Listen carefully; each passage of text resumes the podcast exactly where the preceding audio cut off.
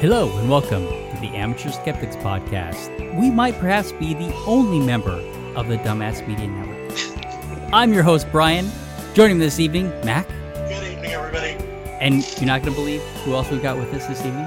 Ian. I have returned. I don't believe it. And of course, we have Mad Cat. Hello, hello. And of course, representing the Dumbass Media Network, the dumbass himself. Hey guys, just woke up from a 2-week coma. Anything I missed? Breakfast. Yo, you haven't missed anything except Armageddon. How is everybody doing this evening? Doing pretty good. Yeah? Well, on that subject of Armageddon, Brian, I used to give Before the Fall of Western Civilization as a vague time frame to people, and I can't give that anymore. Yeah, I think November 8 marked the return of the Antichrist. Jesus, still no sign of him, but... It's the first sign. The first sign. Oh, okay. The Antichrist is the first sign? So I should run out onto the lawn and practice jumping into the air for the... Rapture? Yeah, the rapture. For the rapture. I was just trying to think of the word there. I couldn't think of the word rapture. Make sure well, you there have... are people out there watching for the UFOs. Oh. Well, didn't you hear? I mean, once the world is going to be destroyed, there's UFOs supposed to come down and save us. Oh, okay. They're the ones saving us. It's pretty funny. That's what I'm told. So there was a lot of tweets going around, Canadians, you know, wishing us the best and stuff like that. Yes, we do. Well, I mean, congratulations. I mean, this has been like a first, like your first openly sleazebag president. That is opening doors. Right. We've had plenty of sleazebags, but none of them openly sleazebags. I mean, young little like 10-year-old sleazebags are watching this, and they're feeling like, you know, I can do anything that I want to do. That's right. That's right. This is our least qualified. That's more truthful than you can think of. Yeah. If you look at the news out here, the sleazebags do think they're empowered right now. He's our least qualified president ever. Yep. Mm-hmm. Bush has got an edge. He's our orangest president ever. That's true. Well, Brian, I blame you. You're in Texas now. Me? You didn't do enough to get Texas converted over. Well, Texas was pretty firmly in the red, I'll tell you what. No, it's your fault. You could have done it more. You know it. I could have dealt with his lack of qualifications if he had been a decent person. Sure. Yeah. But we have to remember that just because he's a sleazebag doesn't mean that he can't govern. He might be fine at governing, even though he's a sleazebag. You know, I really like Seth Meyers' take on this, because what he was saying was that he was talking about his track record of predicting Trump. He said when Trump first came out, he thought, oh, he's just going to be a joke candidate, not going to get far. And then he said that, there's no way that he's going to be the Republican nominee. And then he was saying there's no way that he's going to be close to Hillary Clinton. There's no way that he's going to actually win the election.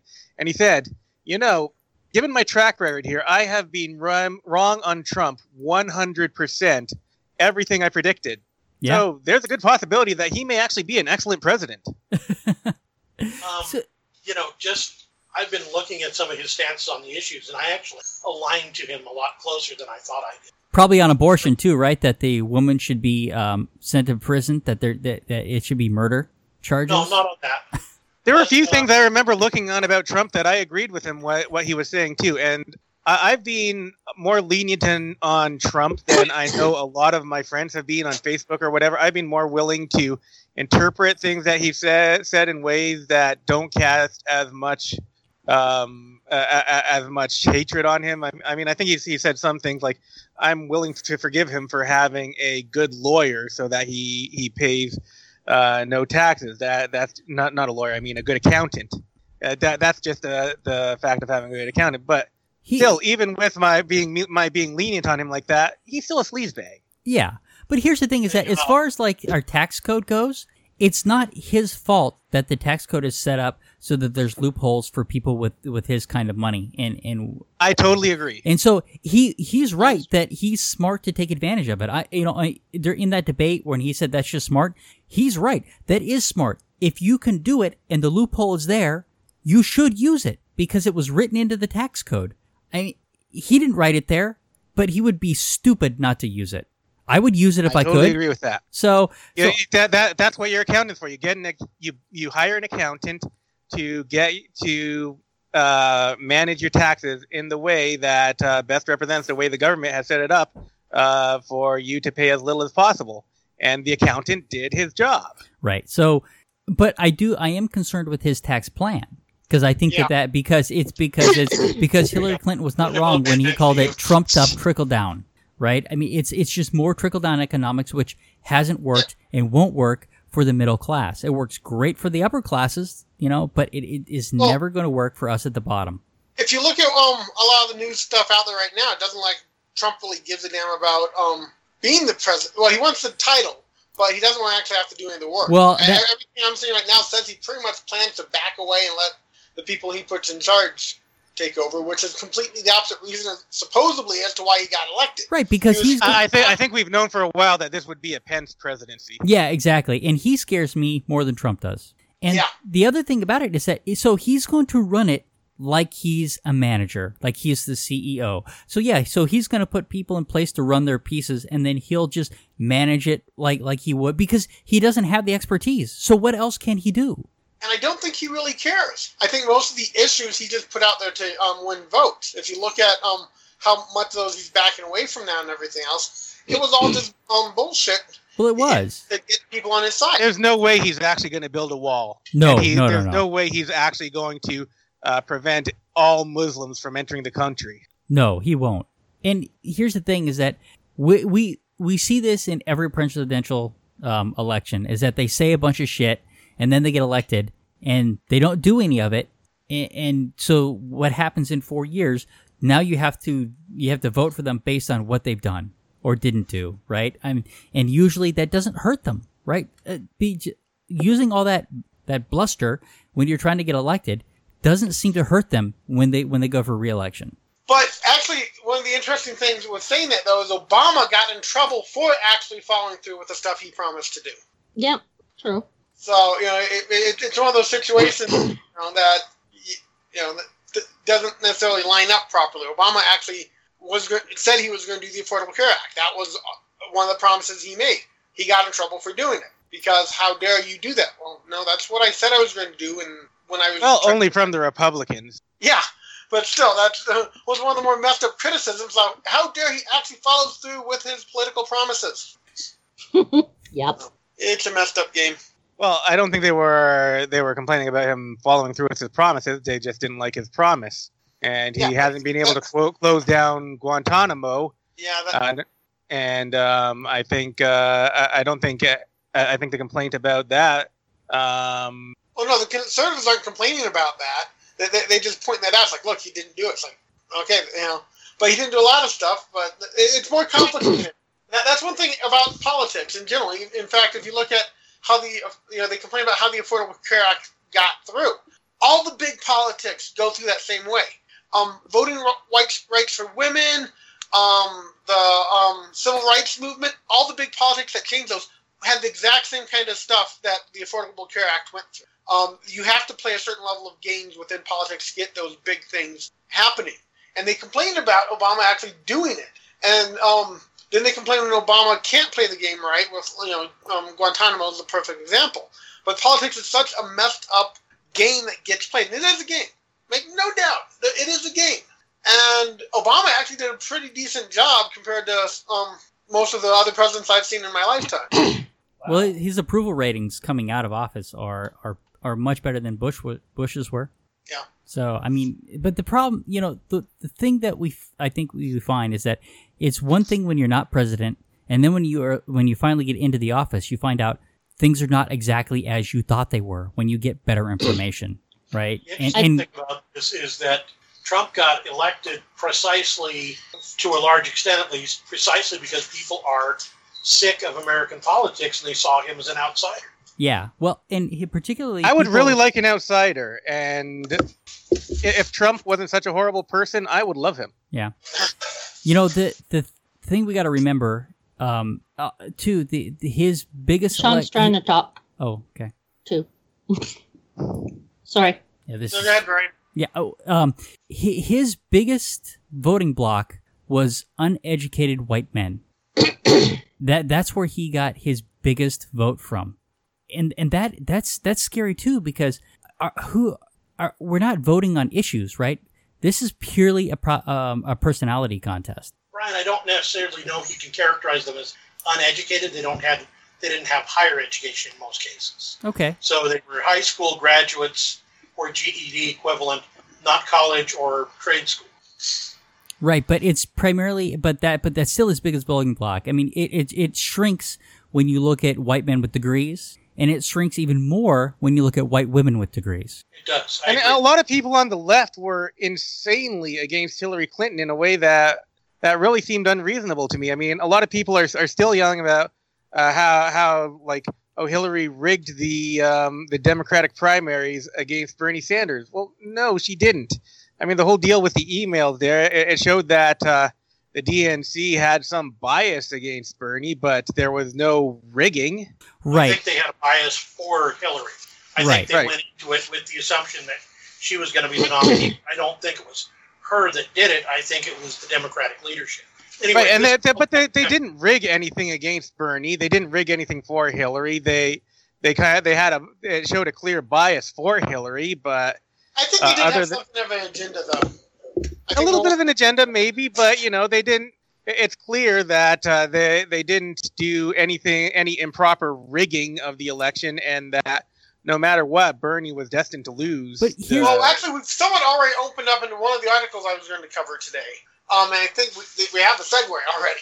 And the article is: Can a classic thought experiment explain how we elected Trump? Okay. Now, the thought experiment they refer to, we've seen. I know. I think we've covered it on the podcast. I've seen it elsewhere. But the idea is you have a train going down the tracks. You can't stop it. It is going to hit and kill 5 people. What you can do is you can throw a switch and move it to another track. But if you do that, you're going to kill one person. And the idea is that people are going to have a hard time throwing that switch, because if they do nothing and let 5 people die, it's not really their fault. If they throw the switch and actually kill one person, it's their fault and they have to take the blame for it. And this article talks about how, because a lot of people did not vote. The last 2 elections here, huge voter turnout. We didn't get as much this time. A lot of people that voted in the last 2 elections didn't come out this time. Why? Because... we've talked about how many people disliked Hillary. There was a big push on how horrible Hillary was. And so here they're looking at, well, I can't vote for Hillary, but I can't vote for Trump either, so I'll just back away and vote for no one. Even if I think Trump's the worst of the 2, I still can't vote for Hillary. So well, I personally think that's a valid option, to stay back and vote for nobody, but I think the reasoning for it, reasoning being against Hillary, was a little bit misguided this time. Right. But there is a logic saying that's how Trump got elected, because a lot of people decided instead of making a choice, they were going to sit back and just let things happen, knowing that that meant there was a chance we got Trump as president. Now, let me ask you an important question. Which of the people on that trolley track had it coming? Right now, about half of our country, I would say. Well, I would say as well, as I've been watching this go along, that it seems that an awful lot of people are frustrated with the factor, not specifically Hillary, but the factor of how everything has gone with that type of person running what exactly is going on in the country. They wanted big, big change, and they looked at Trump and said, well, that is a big change. But the thing is, they didn't do the change in Congress like that's where the other change sort of happened. If they want change, Congress is the change, and that didn't happen. And people don't seem to notice that. They look at that. Plus, some have been saying that when Bill Clinton had his little, what should I call it? The Monica time. Tackle. The Monica time, yes. They said that it had been rape, and that Hillary had blamed the...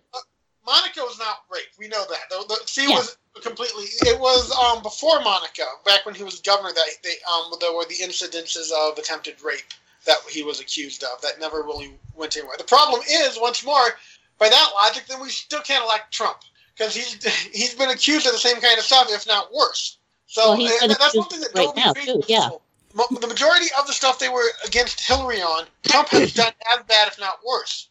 And yet, you know, Hillary's the one they hated, which also leads to the sexism within it.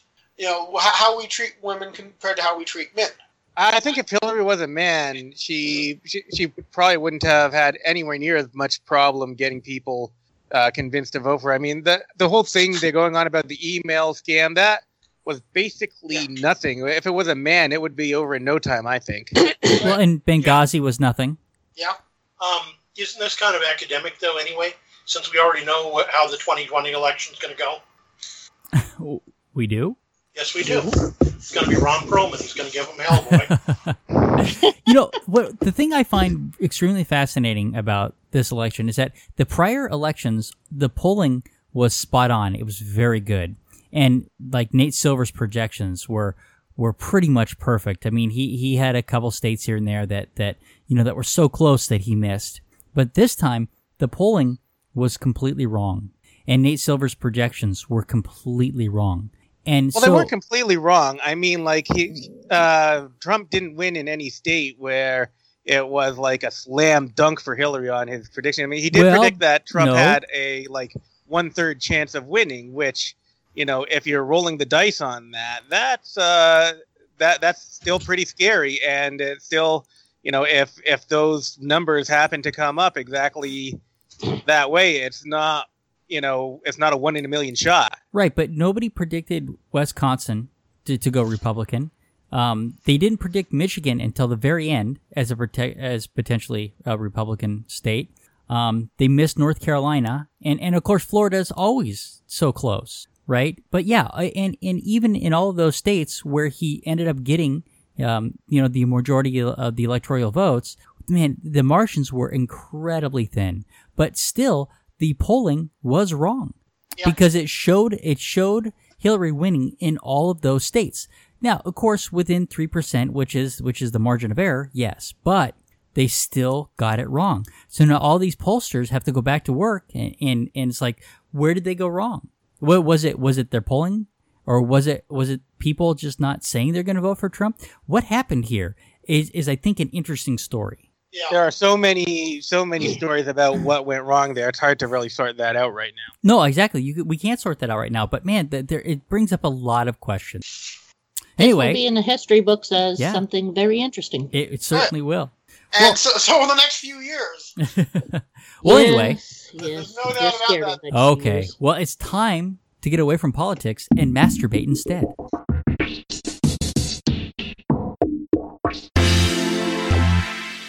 The Amateur Skeptics present Ian's Masturbation Moment, brought to you by the Dumbass Media Empire. The Dumbass Media Empire, bringing you content that touches people while they touch themselves. Fine. Now where did I put that prank-operated dildo anyway? Well, at least us men can't masturbate, because apparently if we do, we will have... all sorts of children in the afterlife. Yeah, what's going on here? This is not a happy masturbation story. I can swear that I've heard that before. We haven't talked about this story before. I don't know. We might have a lot of children in the afterlife, and you will all face my face. But I think if we did this before, we did another article because I didn't see the part before where it says men who masturbate will get their hands pregnant and will have to look after their offspring in the afterlife. And I'm looking at this here thinking, wait, this is the huge detriment to men. We will have to look after our offspring in the afterlife. Well, I think for some of us, we might have a few more than we think. If every time we masturbate, we're getting our hands pregnant. For some guys, that could be quite a bit. For most guys, let's face it. I mean, there's probably a baby per pore. You know that image of the orc army in The Two Towers? Mine's a lot like that. The Little Shauna Army. Okay. So that's what we're actually doing. We're really creating an army. Cool. I'm going to have an army of minions. Yay! So let me ask this though. What's this guy's name, Ian? Makid Chahidhan. So I submit to you that he knows about this because he shot first. I wonder. I do wonder if maybe that's where the 72 virgins come from. They're your own offspring, is that it? Exactly. We actually haven't even covered this. Okay, so this is an Islamic preacher made claim that if you masturbate, your hands will get pregnant and you will be forced to raise your offspring in the afterlife. He basically said this on a TV show he was, where someone called in talking about how they were married, but he kept masturbating, and even during the holy pilgrimage to Mecca. And the guy went off. On the pilgrimage, just like walking down the road. And this was his reply, basically, warning that you will have to raise your bizarre offspring in the afterlife. Where is this actually? Is he sourcing this with a Quran? Yes, he sends it in the Quran. Really? But if you look at the end of the article, it talks about how some claim that it's frowned upon or disliked, while others have said it's actually permissible should it help stop a man from committing adultery or other sins. So the masturbation part's definitely in the Quran. His word interpretation of your offspring, I'm not sure where that comes from. So it's one of those things where religious leaders seem to be pulling things out of some place dark and yeah, that's genuinely weird. Wow. I'll forget this one and I'll stick with the whole John, the whole Monty Python, every sperm is sacred song. Every sperm is sacred. Every sperm is good. Come on, guys, join in. Every sperm is needed in your neighborhood. Let the heathen spill theirs on the dusty ground. God will make them pay for each sperm that can't be found. You sing rather well. Thank you. You're welcome. All right, well, so this is not going to stop me from masturbating. It's the afterlife. I mean, well, we all know now we are raising our armies for a huge war in the afterlife. So, yep. That'll be awesomely cool. I am going to make an effort to do it more. Exactly. So now this is all about who has the largest army, who has the most offspring, and how much pregnancy do you get from each one each time you do it? How many children? Considering how many sperm cells there are, yeah, that could be quite a bit. Well, here's the thing is that I'm already probably behind because I shoot blanks now. That sucks. I don't think that's an issue. I think just masturbation in general. But there's no seed in it anymore. Mm. Well, this is the afterlife thing. I don't know quite how it works. There's a question for that guy. If you're shooting blanks, do you still get your hand pregnant in the afterlife? That is it permissible to masturbate then? Ryan, I believe this. Or maybe it's still sinful, I guess, because you shouldn't be messing with your junk down there and getting it to shoot blanks. After seeing Doctor Strange last weekend, I have to say that I'm thinking that what you're shooting now are astral sperm. Astral sperm. I do have to see that movie. Yeah, I haven't seen it yet either. All right. What the hell is going on with the Canadian immigration site? It went down for several hours right after the election. Actually, just before it ended. Just before it ended. What is going on, Canadians? How am I supposed to get out of here if your immigration site is down? Well, I guess someone did not expect there to be that many people wanting to get in here just because of the election. Have you not heard, Brian? We're building a wall and we're making you guys pay for it. Well, it probably makes economic sense. We'll pay for it. Actually, I think Trump has that idea in the first place. It is his idea. Yeah, well, he apparently at some point in time, someone says that, I don't know. Anyway, it has been said that he mentioned the same thing for us snow Mexicans. So apparently, that's what he calls us. Snow Mexicans? Oh, my God. Canadians walk among us undetected. Mm-hmm. Yes, they do. Hey, so the 90% of their border is 90% of their population is massed across the U.S. border and ready to invade. Yep. So the majority of the search queries were coming from Oregon, Washington, Vermont, and California. So those were the places where the citizens wanted out the most. I guess they have not as far to move to. I suppose that's true. I don't know. California's quite a ways. Yeah, that's true. Texas is a little further.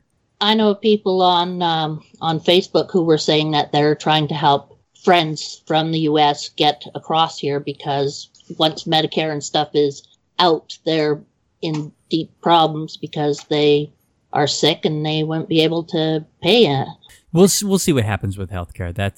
There's still a long road there to see what happens. But anyway, I just found this funny that right after, or just towards the end, it says shortly after 10 o'clock Eastern Standard Time is when the Canadian immigration site went down. Well, I haven't officially accepted any marriage proposals from people in the States yet. That is right. But if any of our listeners wants to send me nude pictures. Dumbass, you are aware of what you're asking for, right? That could get a bit... nicer. I'm gonna get a lot of dick pics. I know. A lot of dick pics. Yeah. I should have phrased that better. All right. Oh, and then I just put a stupid thing here. Victories for common sense. You know, Trump won the election. This is a victory for common sense. I welcome my orange overload. So I think that we need to make sure that we're pointing out that, you know, as a podcast, we are so pro-Trump, right? I mean, because we'd like to continue to do our podcast. So we'll be pro-Trump to do that, right? We'll sell out. Yeah. One of the things I was going to say earlier was that I actually aligned with Trump on some of the issues a lot more than I thought, and particularly on the question of marriage and who was allowed to get married. Trump believes that marriage should be between a man and a supermodel or a beauty contestant, and I can actually get behind that. Where do I get one? All right, guys. The beauty contestants. It's insane, but there are a lot of really strong feelings about the election, this election season, and I know there are a lot of people who are on Trump's side who are just, you know, coming down. Oh, you, all you Hillary supporters, your social justice warriors, just having a meltdown here. But I mean, people didn't get this upset when Bush was elected or reelected, and like I think a lot of us really didn't care for Bush on a lot of levels, but we felt he was a legitimate president, and it just doesn't feel that way with Trump. Well, I would say no. I don't feel like he had that the first 4 years of Bush's pregnancy, he wasn't a legitimate president. He actually lost that election. You just said Bush's pregnancy. I'd like to point out. Oh, I'm sorry, Bush's pregnancy. Yeah. Well, that was not valid either. His presidency is what I probably really meant, but that was just a Freudian slip. I'm just saying. Mm-hmm. Yeah, I mean, like a lot of us didn't like Bush, but I don't think we felt this badly about Bush winning as we do about Trump winning, just because just everything he's done, he is such a total scumbag, sleazebag, horrible person. The racists, the bigots, and all them have felt empowered suddenly. If you keep track of the news, there has been reports left and right of all the minorities getting picked on, beat up, stuff like that. One guy, I can't remember, a Muslim student from Saudi Arabia was beaten to death by a white guy out in the aftermath of this, just because. And if you keep looking at the news, there are stories coming out, you know, about this happening. And that's, to me, that's one of the scarier parts, is because of how Trump got to be president and because of who he encouraged, him getting there has basically made them feel like they can get away with anything. And I, you know, if you recall Kronda, who was on the show some time back, she and her wife have fought so hard to get where they are at right now. You know, a lesbian couple raising two kids. With their first kid, Kronda was denied all sorts of things regarding what parents should be allowed. By the time they had their second kid, the laws had changed. She's now afraid of the laws going backwards after all the fighting they've done to get where they're at. Mm-hmm. And they're not the only couple in that situation where, you know, if the diehard conservatives have the power that they're trying for right now, they could do some real damage. A lot of damage, yes. I think all we can do is just stay true to our course and try to be kind to one another and try to encourage other people to be kind. Right, but more importantly, we're going to have to be loud and make sure that we're telling our congresspeople what we want and don't want. Yeah. I'd be making a fair attempt to keep myself drunk as much as possible. Yeah, being blind to reality definitely would probably help right now. But here's the thing, is that I think that it would, because of how this stuff came down from the courts, from the Supreme Court, I think turning it back is difficult, and it don't. Yeah. I'm not so worried about that particular one going away. I am concerned about abortion rights, and I'm also concerned that we're not going to get common sense legislation when it comes to gun control, which I think we need. Well, we haven't been able to get that. Anyway. Well, you guys haven't been able to get that. We're in Canada, but you guys haven't been able to get that for the past 8 years anyway. Well, no. Yeah. Don't you remember 8 years ago, the conservatives said that Obama was going to take the guns away, and they had to fight that and make sure Obama didn't. And you know what? To be fair, as a capitalist... And now all their guns are taken away. No, yeah. As a capitalist, man, that was the best thing that ever happened to these gun and ammunition manufacturers, because holy shit, they made the money off that paranoia. It came off of the walls. You could not get ammo anywhere, and people were going to these gun at the merchandise mart, and these what do you call them? I mean these, and they were just they would buy tons and tons of ammo. I remember my dad going to these things and just buying just as much ammo as he could possibly carry out on his own. I mean they did, man. If you were a gun and ammo manufacturer, this you were loving it. This the Bush or the Obama presidency or pregnancy, whichever, was fantastic for you. I've talked to so many conservatives who think that Obama was going to come personally for their guns in the night, and that just was not going to happen. Just knock on the door. Knock, knock, knock. Who's there? Yeah. It's Obama. I'm here for your guns. But here's the thing: is that hand over the guns. The president just hand them over. I'll hand them over to Michelle here. She'll take them. We'll melt them down. The president can't make laws. They don't do that. They can suggest legislation that they want, but they don't make laws. It has to come through Congress. And Congress hasn't passed a law, and I don't know if it's just because, I mean, they thought that Obama wouldn't sign it, or if they just don't intend to, right? So we'll have to see what's going to happen there. And maybe they'll just leave guns as things as they are for right now. I just don't know what's going to happen there. We don't know what's going to happen with any of these things. Trump is backpedaling now, even on Obamacare and some of the pieces of Obamacare. So we just don't know what he's actually going to do yet. Yeah. All right. Can we talk about? That's one of the scariest parts of it all. Hey, can we talk about salt bombs? I mean, we're not actually a political podcast, oddly enough. And I like to talk about salt domes, which can be just as political as anything, I suppose. Do you guys have you guys? So we have all these salt domes basically along the. What was that word that you said? Salt domes. Oh, salt domes. Okay, I see it now written there. Okay. Oh, yes. I know those. Yeah.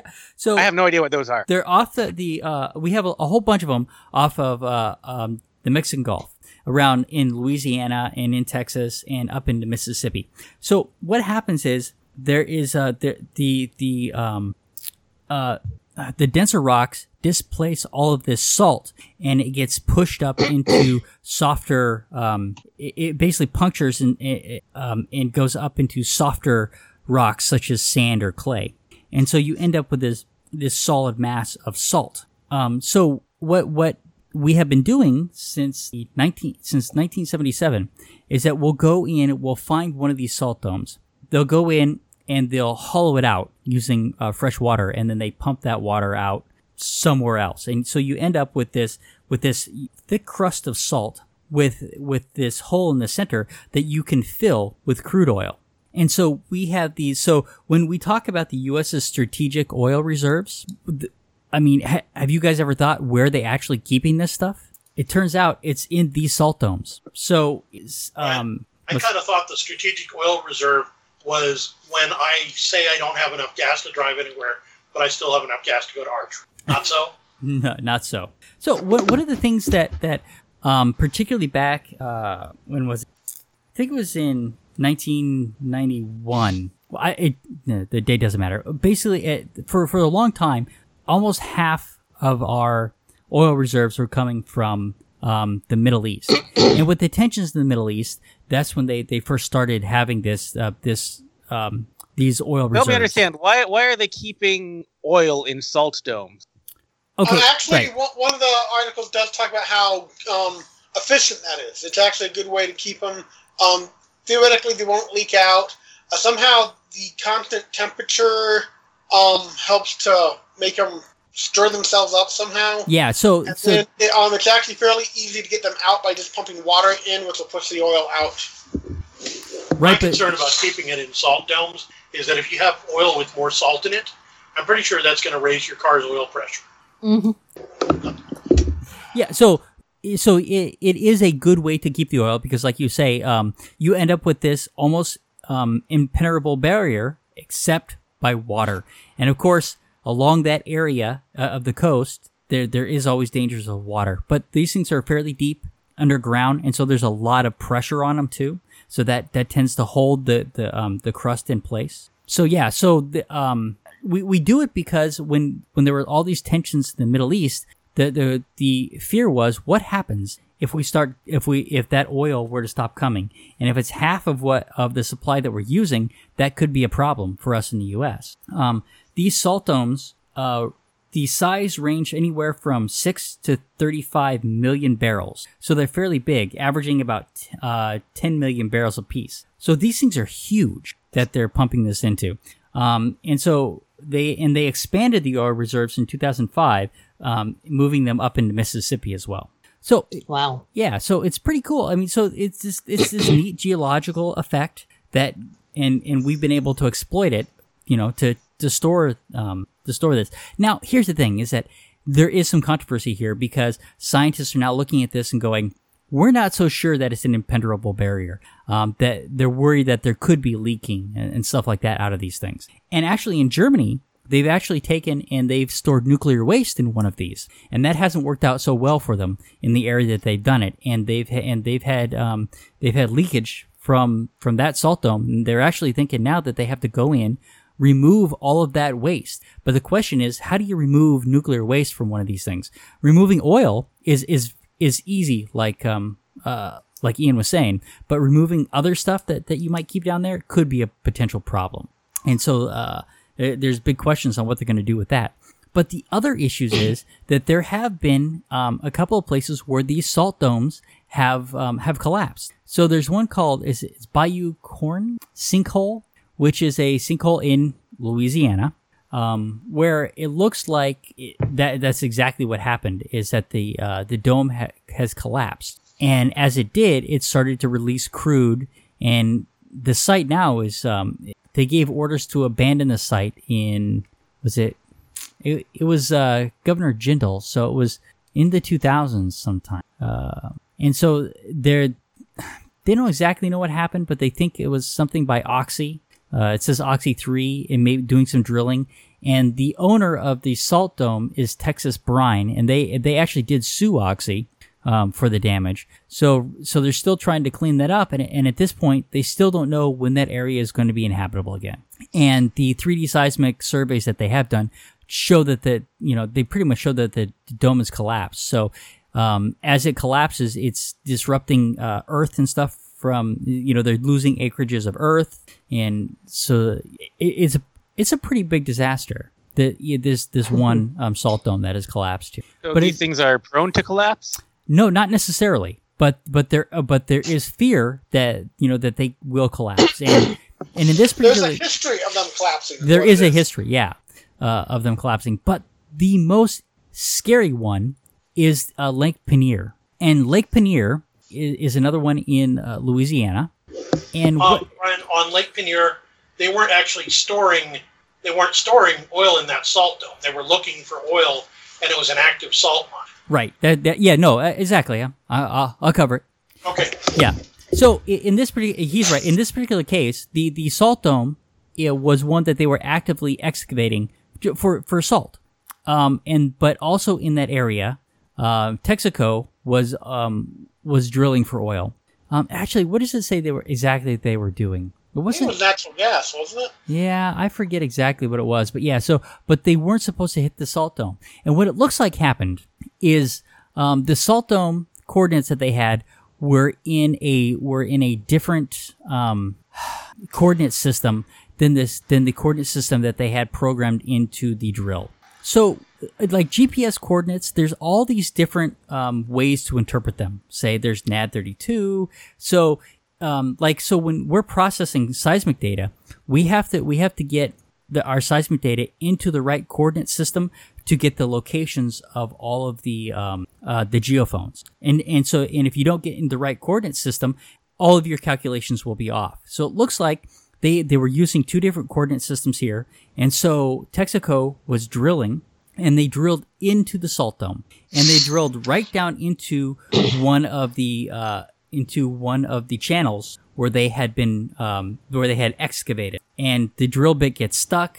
They get it out of there, but they know something's wrong, and so they abandon the oil rig. But these salt miners they weren't notified that this happened, water starts. I don't recall that being said. It said all the people from the mine escaped unharmed. They did escape unharmed, but not because they got notification. They escaped unharmed because of proper evacuation procedures. So the evacuation procedures that the miners had put into effect worked. And so because of that, all 55 employees got out of there. I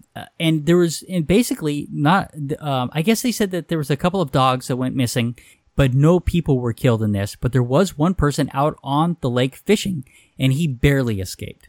This sinkhole sucked in 11 barges. You mentioned that he doesn't go out on the lake anymore. Yeah, no, right? He's not interested in going fishing anymore. Well, what happened on the lake? Did the lake suddenly?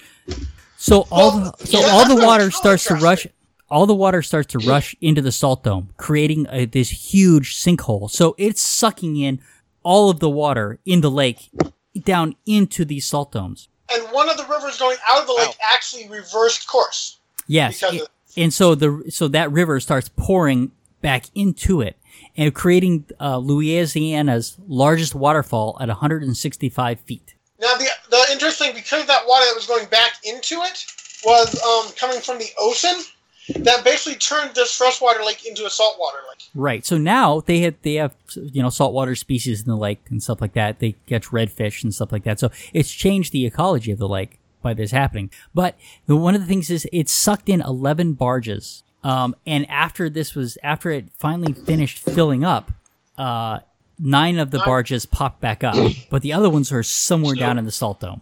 It also sucked down Jefferson Island, or a good portion of it. Yeah. The amount of land that just disintegrated as the water rushed down into this hole was absolutely amazing.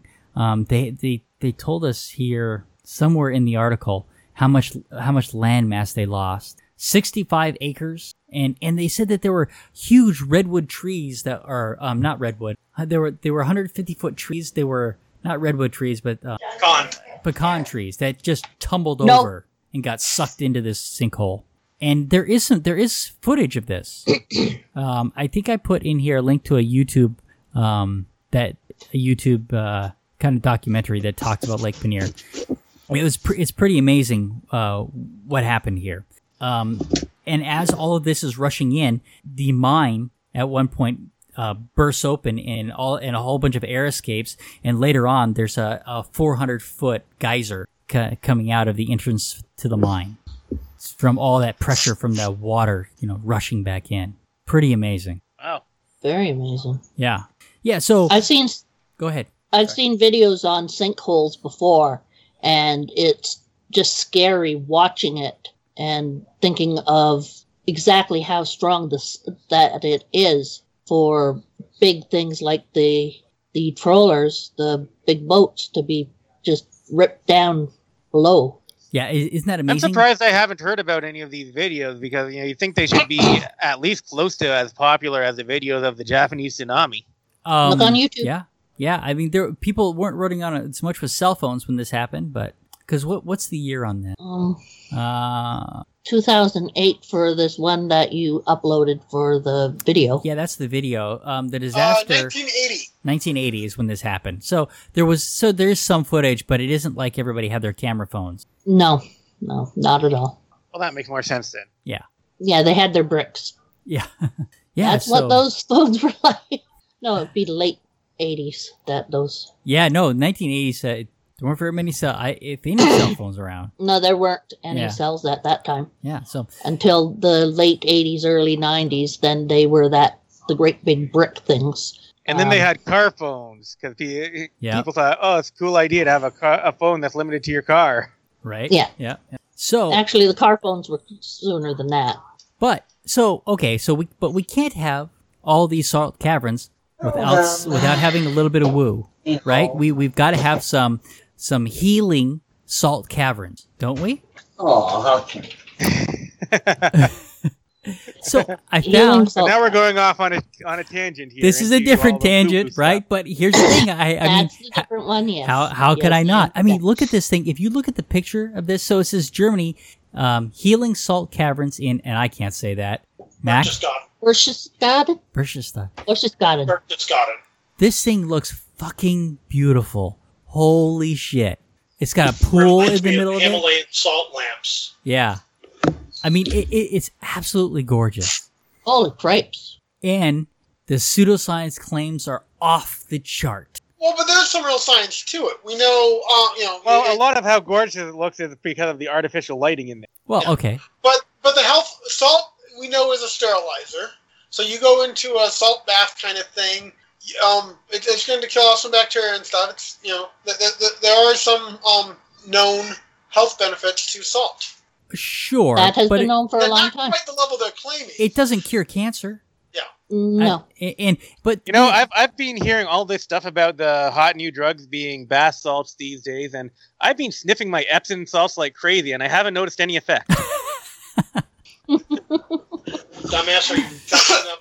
Where are some of the claims in here? I mean, people talking about their batteries being fully recharged. That's really. What does that mean? I mean, and that's fine. I mean, it probably is relaxing. It looks like it would be a nice place to go and spend an evening in. I mean, that'll make you feel recharged. Sure. You go vacation for a night, and that recharges you. But so continually here, they're talking about the healing effects of the salt. Yeah. There's a place up in Glenwood Springs that has opened, this place where they've built a Himalayan salt room. So it's... So this is like the new homeopathy. Well, Glenwood's been a destination for mineral baths for a long time. Oh yeah, and going up there and the pools and stuff are absolutely fantastic. Right. It's just Well, the reason there's all that is one simple statement. It is promo advertising. Oh yeah, absolutely. That's. All it is saying we can do everything just to get you out there.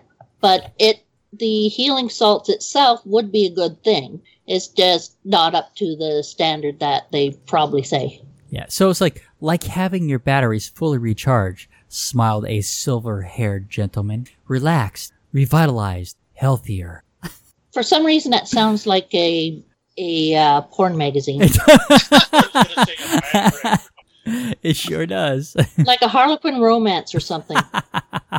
Ooh, that's interesting. That would be an idea. I don't know. I get just about as relaxed in a nice hot bath in my own home as I do, like, would have going somewhere and getting into, like, some sort of pool or whatever. Yeah, I mean, it has. They built a pool in the center of it there. I mean, that's not salt, because it would just, erode it away. But you're right. The lighting is part of what makes it look, cool. It would be a cool place to go and experience. I'm sure, as long as you're not expecting it to heal your cancer, it's fine. No, they say it even helps with them people in there doing those musical bowl things and everything. Yeah, and I've heard that would helps with breathing claims and stuff like that. There's some backup to the helps with breathing. I mean, if you take in salt, it's going to help dry your lungs out and clear them out temporarily. Maybe, yeah. But I don't know that you want salt in your lungs. It doesn't sound like a good idea. Besides plasma and salts.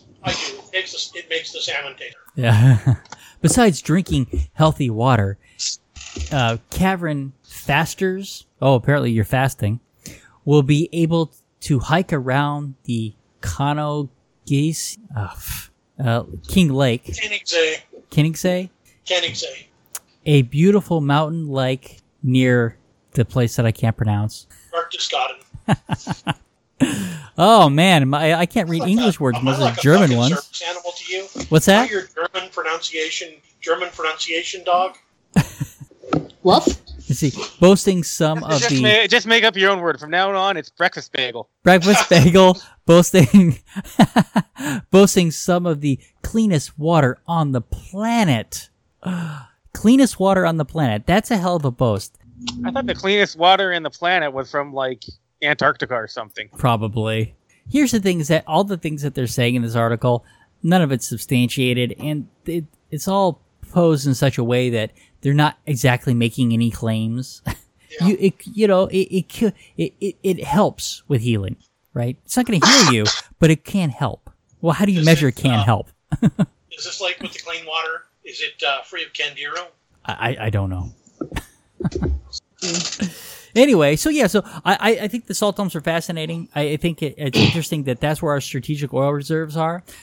But there is definitely, they should definitely be investigated and continued to look at to make sure that they are sturdy as they say that they are. And where there's problems, they need to be addressed. And clearly, there can be some issues, with these salt domes. As the Bayou Corne Sinkhole shows, the Lake Peigneur one, definitely was. I mean, there wasn't oil necessarily, but still, what a disaster.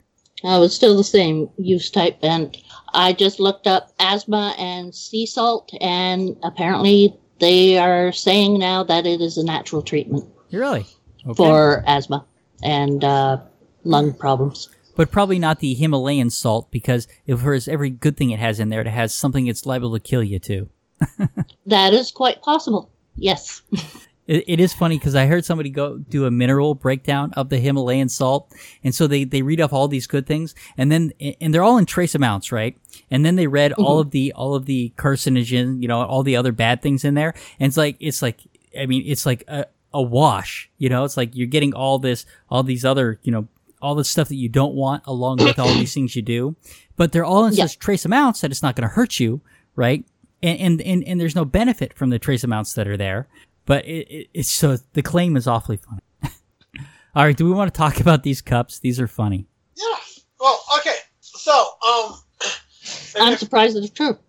Sorry. Last year, I think we covered the whole scandal of the Starbucks holiday cups because they were all red.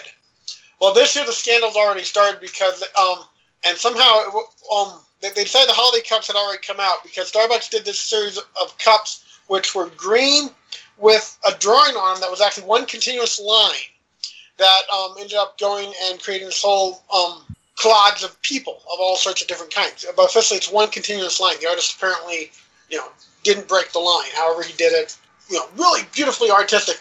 But the complaints already came out, well, that's not a very Christmassy cup. It's green. There's nothing Christmassy about it, blah, blah, blah. It was really weird. And I've heard it's not even their official Christmas cup. It's just their pre-Christmas cup. So, of course, on this first article here, apparently Starbucks has unveiled the new holiday design. Again. And it features an inverted satanic pentacle. It's our company's mission to destroy Christianity, Starbucks CEO Howard Schultz said. We would like to see the Dark Lord Satan's designs for the nations carried out. Beginning with a holiday cup proclaiming our allegiance to the Prince of Darkness. All hail Lucifer. All hail Lucifer.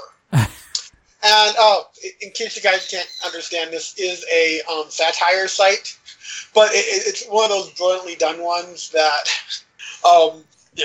Okay, good. I thought it was the satire site you were talking about. It is. It's not. Nah. So I saw that. I found that amusing. Then, same time I saw that one, I found a second one called 2-4. Dunkin' Donuts holiday cups is Richard Dawkins giving the finger. And once more, this is a proclaimed satire site, even though I wouldn't be surprised. The cup looks brilliant. But they have a mock-up of the cup, and the article. I consider myself a reasonable woman, although I'm disappointed with Starbucks' choice to eliminate Christmas from their holiday cup design in recent years. I'm not the type to get up in arms about little things, but after Dunkin' Donuts revealed their holiday cup, I couldn't stay silent any longer. Let me ask you, Dunkin' Donuts, semen or no semen? No, I'm going to have to go with no semen, because I don't think they have quite as many choices with their coffee. Right, but okay, but definitely semen with your Starbucks, right? Well, yeah, we read that, that was, 2 years ago that we had that article? Yeah, because... We know that, somehow there's some guy in the back room whacking off into all your Starbucks coffee. Well, not yet. It's sodomite semen. It has to be gay semen. Yeah, it has to be sodomite semen. Otherwise, it's not worth it. It's called an assaulted caramel latte. And you can't get those drinks without froth. Careful of the chocolate latte. As long as it's got froth, you're good. Yeah, since Starbucks have announced a series of actual holiday cups that were designed by, Starbucks patrons, were actually told last year to draw in their cups and submit their designs. So the actual Starbucks holiday cups this year are created by Starbucks patrons. You know what? This cup, it's just a bunch of people on the cup, on a green cup. And if that's one line, if he did that in one continuous line, I know. Holy mackerel, that is freaking awesome. What I would like to know is what is Christmassy about a bunch of people all together. Well, but it's not a Christmas cup, though. Yeah, that wasn't a Christmas cup. That was just an intern cup. That was irony. Yeah. Oh. That was irony. All right, well, it couldn't be green for some reason, which I didn't understand why green was no longer a Christmas color. I thought green was a Christmas color. Yeah, so did I. I thought it was. I mean, Christmas trees. But apparently Starbucks is only allowed to have red cups for their Christmas cups. And they can't be all red. They've got to have a design. They've got to have Christmas thrown up on them, otherwise they're way too muted, and it's a part of the war on Christmas. So the Christmas trees are no longer green? It was the weird argument that people were coming up with, and like I said, this was just a cup they put out in between holidays. It was green, and it was the group of people done with one line. And like Brian said, that would be amazing to see someone actually draw that and do it set that well. Yeah. But people up in arms over that, claiming that how dare... Starbucks has that as their Christmas cup this year. And it's like, it's not their Christmas cup. You've been ahead of yourselves there. They're always ahead of themselves for that. The Christmas stuff comes out well before even Halloween, which to me is annoying. Sorry, Matt Cat. Is it possible that there is some backlash against Starbucks because of its perception as being for, basically upper class fancy people? Is it possible that there's just always some backlash, and people are looking for something to get upset about Starbucks? That's possible. I mean, no one's complained about second cups, light blue ones. Yeah, but the only reason that we got these two satirical cup, these is because of that controversy that happened last year, which was ridiculous. Oh, yeah. And that's the thing. The people that want there to be a war on Christmas look for everything they can to promote as the war on Christmas. And, 99% of it isn't there. The slight bit that is there actually comes from, a lot of it's from the Jews who are saying, wait a moment, we don't celebrate Christmas. Could you guys pretend that we are important to you to some manner?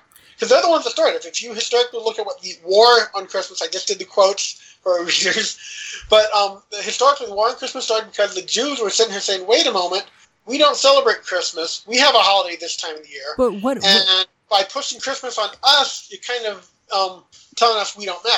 But even the Jews... What you're saying is it's the Jews' fault. Even the Jewish community doesn't have a problem with Christmas. I mean, they don't have a war on Christmas. Nobody has a war on Christmas. That's the thing that kills me. There is no war on Christmas. This is totally made up. Who really wants Christmas to go away? I mean, other than me.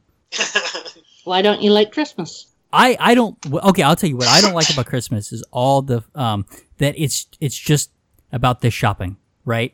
And that is awesome. Yeah. Okay. Shopping is great. Good. I love shop. Okay, good. I love shopping online. No, but I hate the commercialism. I really do. It's like, well, it's just a holiday for commercialism, and it drives me fucking batty. That's what's awesome about Christmas, because commercialism is great.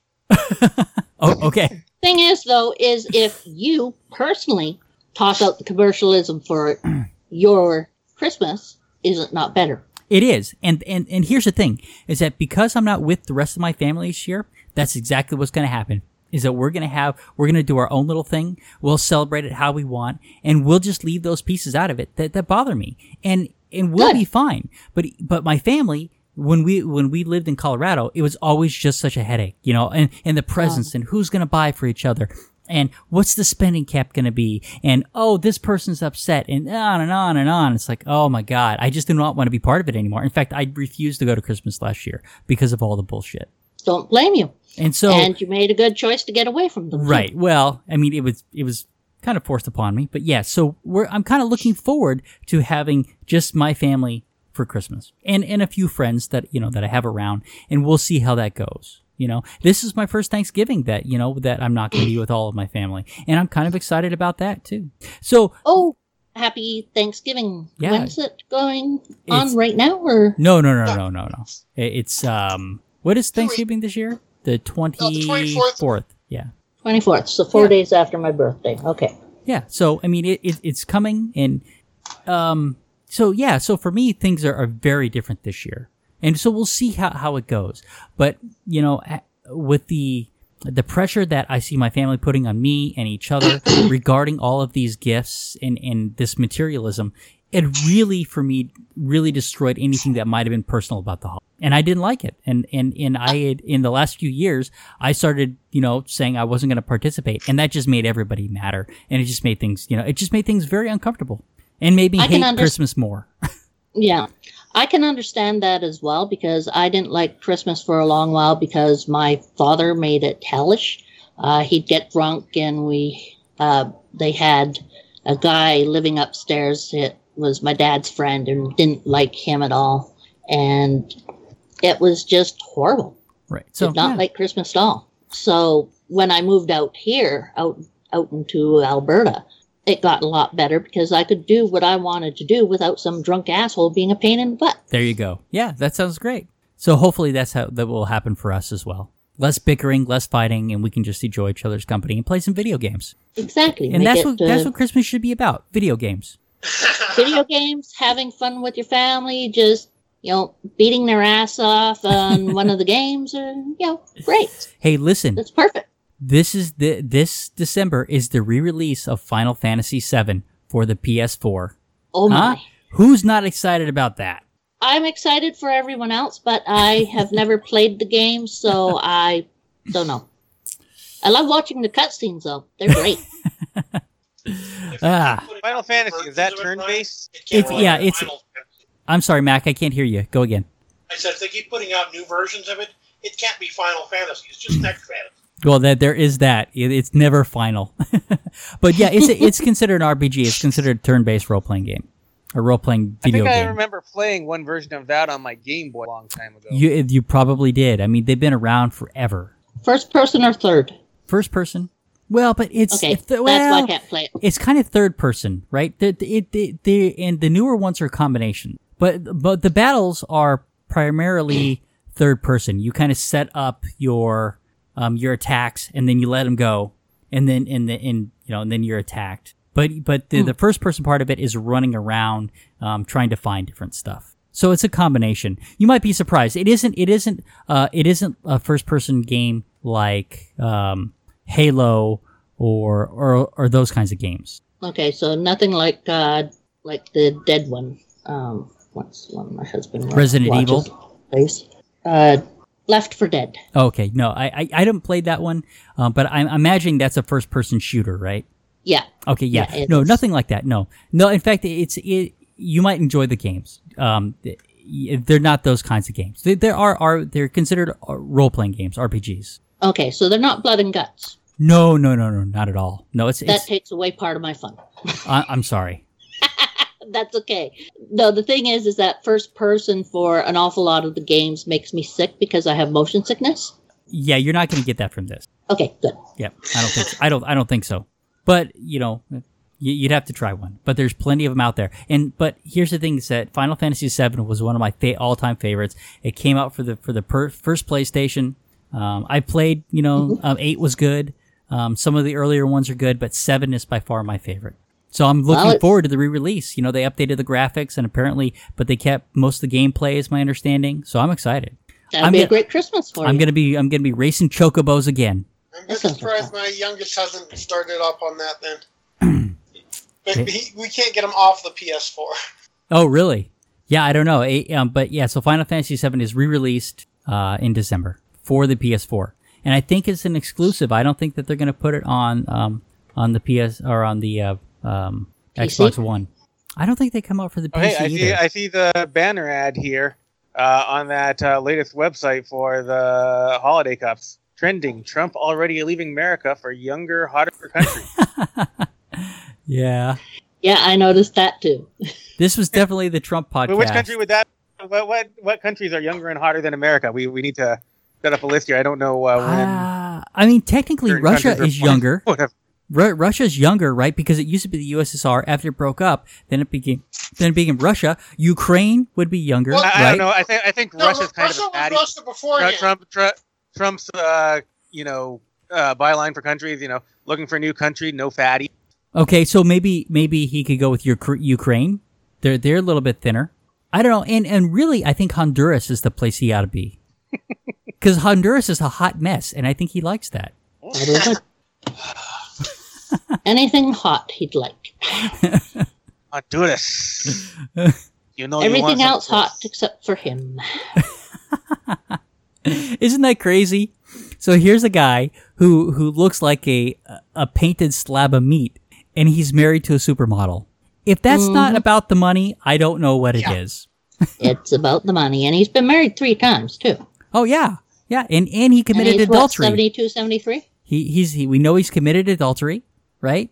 Mm-hmm. But the religious right still loves him. She still gets her money. She still tolerates him. She still tolerates. Mm-hmm. Hey, listen, we have you till the money comes. This is by far the best-looking first lady ever, and the first daughter is no slouch. Oh, the one he would have liked to. The one date. The one he wants to have sex with. Mm-hmm. Ivanka. I'm not sure it's appropriate to compare the looks of first ladies and first daughters. Is there a moral issue there? Yeah. All right, we better end this. Say goodnight, everybody. Too much fun. We are. Say goodnight, everybody.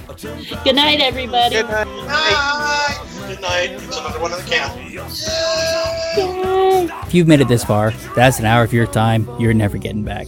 But the Amateur Skeptics appreciate you giving that hour to us.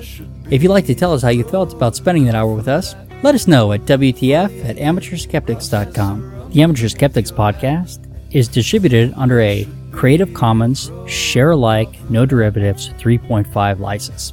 Intro music by Peter Cannell.